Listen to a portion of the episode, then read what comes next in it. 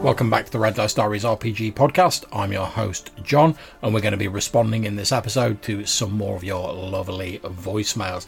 But first of all, cue the music.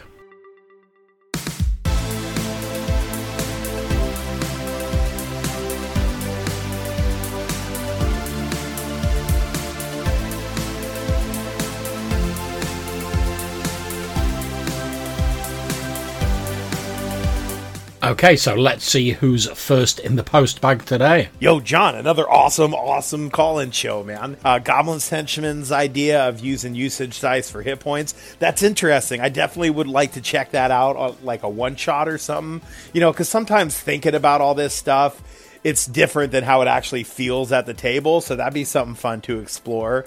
Jason's idea of using usage dice for ammunition because, as he pointed out, melee is supposed to be like a series of blows and missile is just one shot. That makes a lot of sense, though. I think with like a shorter round, like in Pathfinder, that sort of that problem kind of goes away. And then Pink Phantom's idea of using usage dice for supplies back at home is absolutely genius. I love that. I want to implement that in my next campaign. I absolutely love it. That dude is a real smart fella, which is better than being a fart smeller. Peace out. That was, of course, Joe Richter from the Hindsightless podcast. Recommend you check that out if you've not done so already. Yet there were loads of great ideas when it came to usage dice. As I said, I particularly liked Jason's one where he was talking about using it to represent a flurry of bow shots or something similar. But all of them were great ideas. Thank you very much for the call, Joe. Very much appreciated. And next up, we've got Jason from the Nerds RPG Variety Cast, who also has some things to say about the Usage Dice episode and call ins. Hey, John, Jason here. I love Goblin Henchman's idea of usage dice as hit points. I think that's actually really cool maybe a really heavy hit, you have to roll two usage dice instead of one to, to represent that. But, you know, because he's rolling that instead of damage. I, I, really like that. I think Carl Rodriguez might not really like that because he didn't like the idea of not knowing exactly how many hit points you have because he said he's a self professed control freak.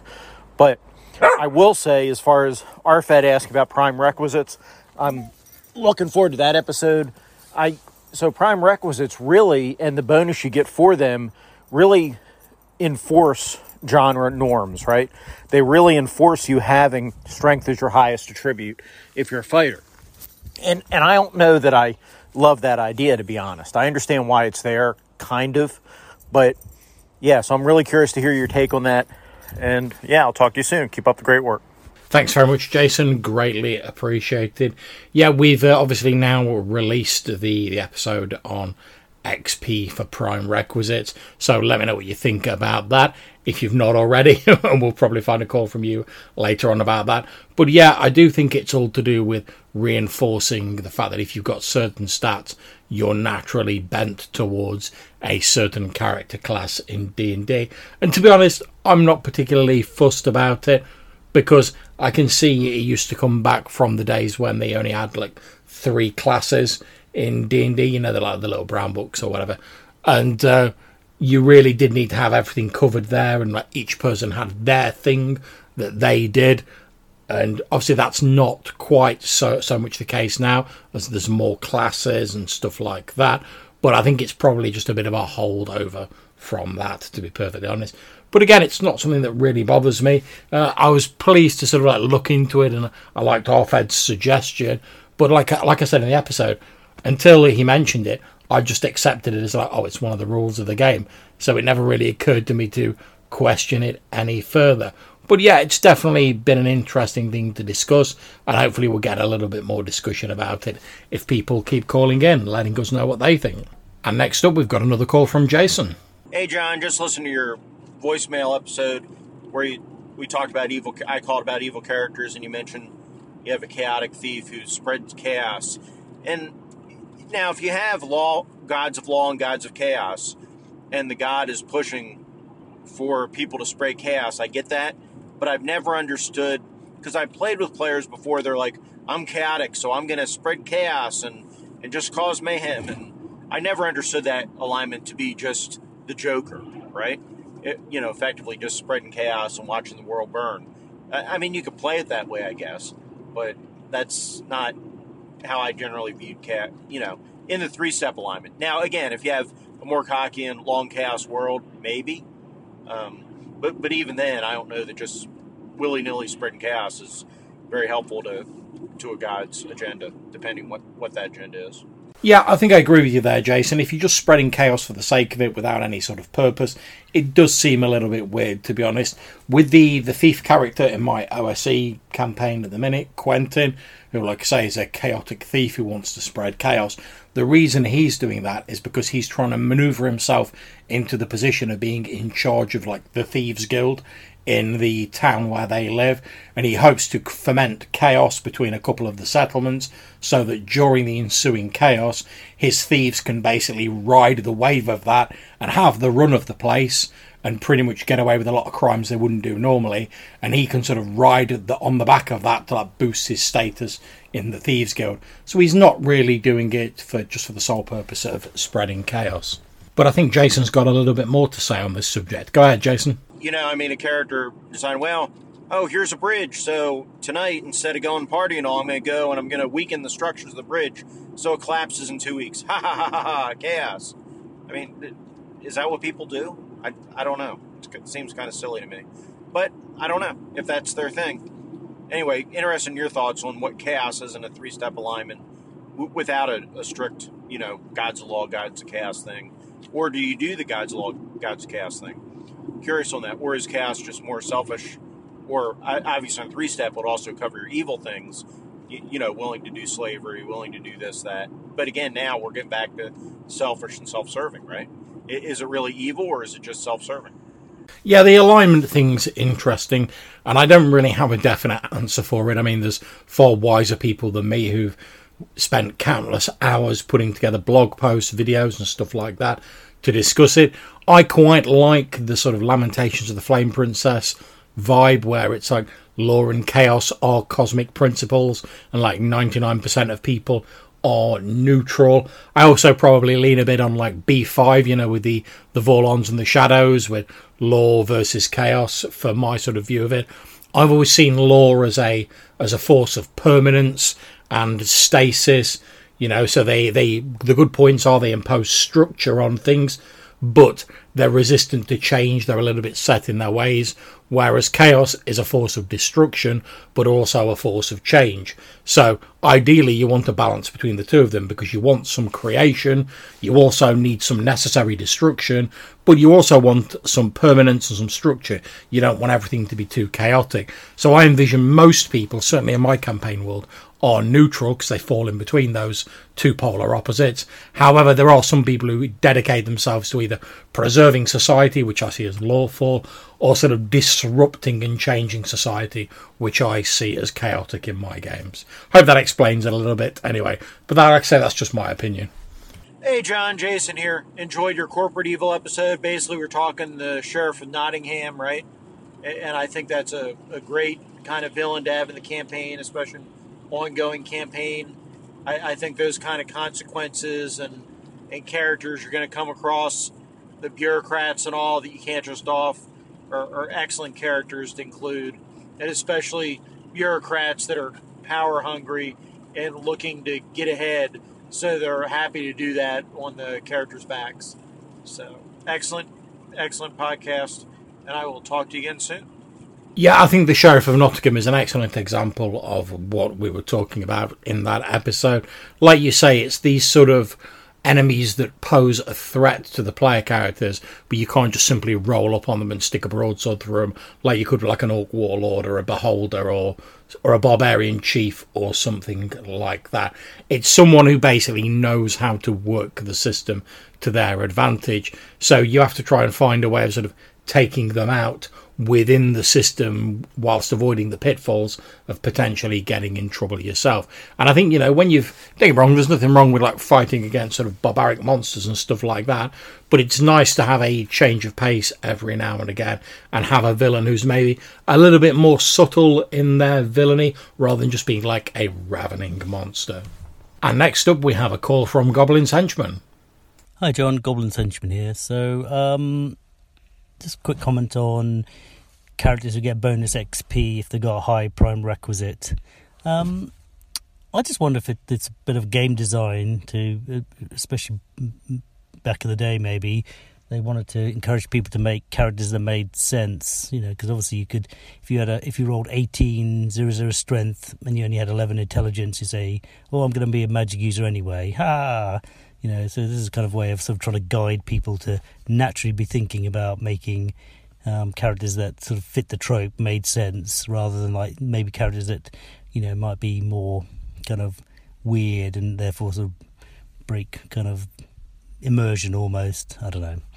Um, anyway, just a thought. I mean, ironically, I've known about this rule for a while, but I think I invariably forget to add the 10%, and I think the players that got it often forget to take the 10% too, so there you go. Thanks very much for the call in, Goblin's Henchman. Yeah, I've got to admit, to be honest, when I've been playing D&D, the amount of times I've forgotten to add the bonus XP for like a high prime requisite is ridiculous. It's just something that slips my mind at the end of a session. As I was saying earlier in response to Jason's voicemail, I think you're absolutely right. I think that it was originally designed to sort of funnel you into the areas or the classes that the stat you'd rolled naturally suited. And I think, as I've said earlier, that's probably a holdover from earlier versions of the game when there were far less classes to choose from, and every class there was had their specific niche within the dungeon, their specific thing they did. So it was a lot more sort of black and white, if you'll forgive the term. Like in the early days of D and D, you know, you had fighters fought, clerics healed people, magic users cast damaging spells and did like research and read from scrolls and stuff like that. So I think the roles were a lot more sort of rigidly defined, if that's the correct word, in earlier editions of the game. So it made sense to sort of like if you've got stats that are good for this class, you really want to go for that class. Whereas I think the the sort of lines between the different classes and sort of what they accomplish within the game have been blurred over the years as more classes have come out. And the game has sort of moved away from being such a strictly regimented system. But those are just my thoughts. Hey, John, Jason here. Just listen to your um, collect the monster terms, and that's a great point. And, and yeah, definitely your average character. Now, if you're interacting with a wizard, right, or or a even a trained monster hunter might not use the the proper terms for for these different things, right? It might just be a wizard or an academic that's like, oh no, this is the subspecies of hobgoblin, or, you know whatever. But yeah, definitely your average villager, they're all monsters, they're all goblins, or they're all trolls, or whatever, right? So I think that's a great point, and a um, and two might even call them different things, right? One one villager is going to call them trolls, and the other one's going to call them goblins, but they're referring to the same monster. Which you know, when you you go back in history, a lot of these terms are used pretty interchangeably. So, yeah, great episode. Thanks very much, Jason. Yeah, I think you're absolutely right. And another advantage, if you want to call it that, of using these collective terms in a game is that once the player characters and the players get used to the fact that, like, when someone says a goblin, they don't necessarily mean a goblin. It means the next time they roll up to a village and they're like, oh, there's some goblins attacking us, help us, brave heroes, they're going to be a little more cautious and maybe want to do a little bit more investigation rather than just being like, oh, goblins, we can take them on because they know that the villagers could be describing any one of a vast gamut of different species. And I quite like that sort of bit of uncertainty and tension in games. I think it can be quite interesting and sort of make a game a lot more fun to play. Yo, John, that was an awesome episode on aliens, man. It really got me thinking. The more we learn about the universe, the more it's starting to come clear like some of the old sci-fi tropes were wrong, but some of them were right. Like we know there are ice shell moons, ice worlds out there. We know that. There's probably ocean worlds out there. Uh, a forest moon wouldn't be out of context or anything. And then some of those old tropes of like why the aliens would come to Earth, you know, like they'd come to steal our water. There's way more water everywhere else in the universe than here, you know, like there's tons and tons and tons of water in the universe. You know, sometimes it's they come down to steal precious metals but there's way you could go find an asteroid the size of the moon that's just basically solid gold. There was just a supernova that was throwing out rocks of gold the size of a moon. Peace out. That, of course, again was Joe Richter from the Hindsightless podcast. Yeah, thanks very much for your calling, Joe. I think you're absolutely right about sci fi. It's one of, in my opinion, one of the, the best and worst points, paradoxically, about science fiction as a genre, because it's always speculating and making educated guesses about things that are going to happen in the future. Inevitably, as much is got right as as much is got wrong. And we see this where, you know, whenever we watch an old like TV program, like a panorama documentary or something like that, and it's from like 40 years ago, and they're like, what will the house of tomorrow be like? And they're talking about like, oh yeah, we're all going to fly in cars and like hover boots and stuff like that. And you look at some of it and you're like, oh, that's absolutely ridiculous. We we've not got that at all. Then you look at other things where they're like, oh, you'll be able to see people on a video screen when you're talking to them, and you're like, okay, they maybe got the specifics a little bit wrong, but you know, we can video conference with people now, so they sort of got it right in a way. It was just filtered through the lens of their perceptions of their time. And I think we're we're going to inevitably see this with like the sci-fi that's coming out today and stuff like that. 20, 30, 40, whatever years in the future, the people then will be looking back at what we were speculating now, and some of it they'll be like, oh, as if they really thought we were going to have like warp drives and stuff like that. But there'll be other things that, that we can't possibly know at the minute where they'll be like, oh, actually, yeah, they were sort of dead on with that. And I think that's one of the really interesting things about science fiction because every person who writes or creates a bit of science fiction, they have their own view, and some of them are really realistic based on actual facts and, you know, academic predictions about what we'll happen in the future, or they're looking at existing technologies and they're extrapolating things, and some of them are just wild, crazy, like space opera things. But they're all fun and they're all a different person's viewpoint of the sort of future we might leave behind for our inheritors. And I think that's a really cool thing. Hey, John, Jason here. Just listen to your wee little rest break episode. And I have to say, I don't even think it's a good idea. I think it's a should be a mandatory thing, really. It's definitely something you should build into your game. If it's a three, four hour session, halfway through the session, do a break, a bio break, so people can run to the bathroom, refill their drinks, whatever. Um, if you're playing a longer session, then maybe you look at, you know, break every hour or every two hours, five minute break. I, I really think it's important to to do those breaks, not only for the things that help the GM that you concentrated on, but it also helps with the players because if the players have other things going on, they need to go to the bathroom, they want to grab something to eat, they want to do whatever, then it gives them a chance to do that. That's not interrupting their. They don't have to pull attention away from the game, so you don't have that distracted player by having those breaks. So I, I think it's a good idea all around. Thanks very much, Jason. Yeah, I personally find it very important in online games because I mostly run RPGs online just due to my circumstances. But for me, because I'm getting on a bit now, I mean, this isn't a reason I mentioned the episode, but I'm getting on a bit now. If I spend like three, four hours just sat like hunched over my keyboard looking at a screen, when I come to get up after the session, there's all manner of like creaking and groaning going on as my old bones are slowly stirred into life. And then, you know, you have to walk around a bit so like your legs aren't stiffening up and whatever you find you say, "Oh, I'm a bit parched. I didn't realise how long it had been." You've Got to go and get yourself a drink. And normally you're a bit fired up after a session. Although if it finishes late, you might have to head to bed straight away. So you've got to like walk around a bit, get yourself settled down, have a drink, whatever, go to bed. And you're sort of rushing to do all this stuff. Whereas having like a little break in the middle of a game, you can get up, stretch your legs, go and have a drink go outside, get a bit of fresh air, etc. Come back nice and refreshed, and you're ready to go into the game, and you'll probably be more focused as a result when the game actually restarts. I mean, it's not uh, a mandatory thing for the sort of games I run, and to be honest, sometimes I'll just forget to call a break if we're all particularly getting into like like a particular like dungeon or a very like high action scenario. But I do try and have at least a sort of five ten minute break in the middle of like a two, three, four hour session, just so that people can, you know, look away from the screen. They can go and get drinks, they can use the facilities, etc. Just so that we're all nice and comfortable and we're focused on the game, not the nagging dull ache in our bladders. And I think that's very important. Hey, John, Jason here again. Regarding your aliens episode, very good. Really like what you did. And to be fair, that doesn't have to be limited to sci fi all those principles really could be used for, you know, strange fantasy monsters. They could even be used for non-human and semi-human race. Well, maybe not semi-human so much because you have some connection there, but with the non-human races, right, or, or non-human ancestries, whatever you want to call them now, but or species. But yeah, I personally I, I like to try to look. Well, we've talked about whether you treat dwarves and elves like pointy-eared humans or not, or treat them weirder.